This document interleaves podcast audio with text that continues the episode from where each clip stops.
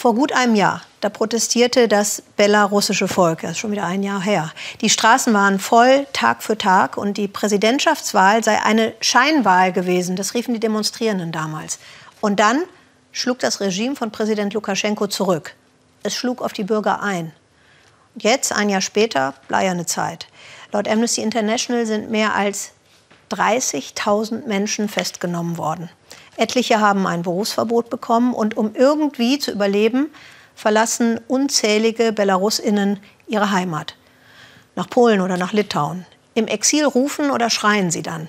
Und genau das ist ja jetzt in ihrer Heimat lebensgefährlich. Olaf Bock.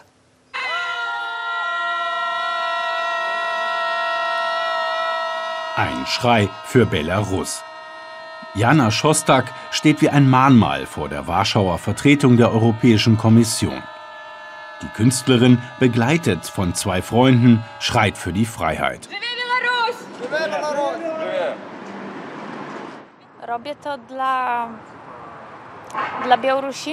Ich mache das für alle Belarussen, die in ihrer Heimat jetzt nicht schreien dürfen.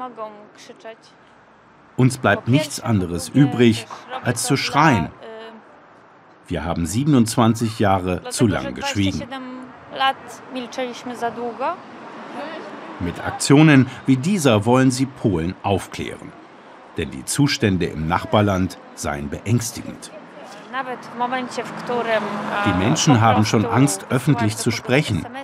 Selbst wenn sie nur eine SMS schreiben oder psychologische Hilfe suchen, können sie der Polizei ausgeliefert werden. Die 28-jährige Belarusin lebt schon seit elf Jahren in Polen. Vor einem Jahr fährt sie in ihre Heimat zur Präsidentschaftswahl, voll Hoffnung, die Ära Lukaschenko sei zu Ende. Als der sich zum Sieger erklärt, nimmt sie an den Protesten teil. Erinnerungen an die Aufbruchsstimmung.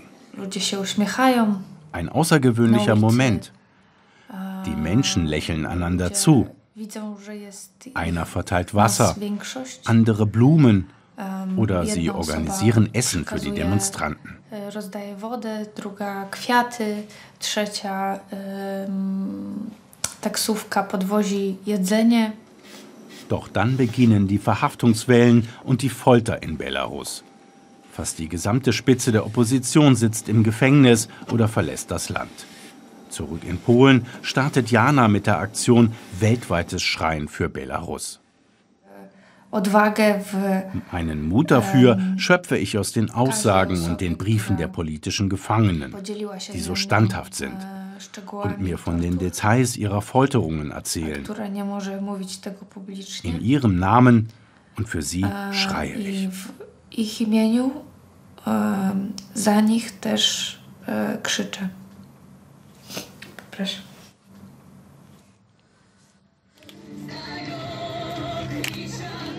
Tausende Belarussen sind im letzten Jahr vor den Repressionen nach Polen geflohen und erfahren hier Solidarität.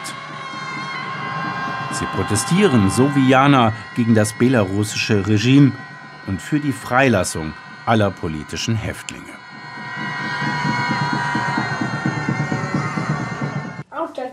Wie die Eltern von Vanya und seiner Schwester Nastja. Die Tochter von Hanna Konowalowa und ihr Mann wurden in Belarus zu fünfeinhalb Jahren Gefängnis verurteilt, weil sie Unterschriften sammelten und Demonstrationen mitorganisierten. Das bin ich, das ist Mama, das ist Papa, das ist Opa und das ist Vanya. Und das sind Transparente der politischen Wirklichkeit aus Belarus. Auch wenn die Kinder noch nicht alles lesen können, wissen sie, um was es geht. Das bedeutet, dass Mama und Papa das Land retten und dafür hat man sie ins Gefängnis gesteckt. Und da sind sie ohne uns und vermissen uns so sehr. Mama schreibt Briefe, aber von Papa haben wir nur einen bekommen.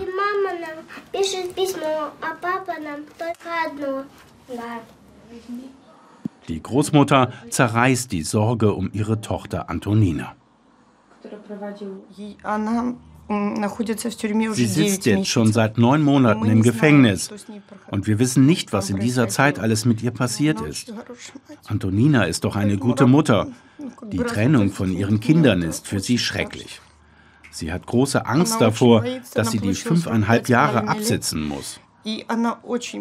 Antonina hat ihre Tochter Nastja das letzte Mal im Alter von vier Jahren gesehen.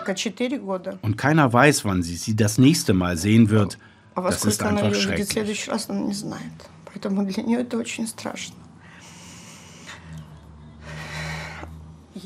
Jana Schostak versucht in der Not zu helfen. Wenn die Familie etwas braucht, versuche ich Hilfen einer Stiftung zu vermitteln. Über eine Bekannte ist es mir gelungen, zwei Plätze in einem Kindergarten zu finden. Und wir organisieren gerade eine Internetspendenaktion für die Familie, damit die Lebenshaltungskosten gedeckt sind. Vanya und seiner Schwester Nastja fällt die Trennung von den Eltern schwer.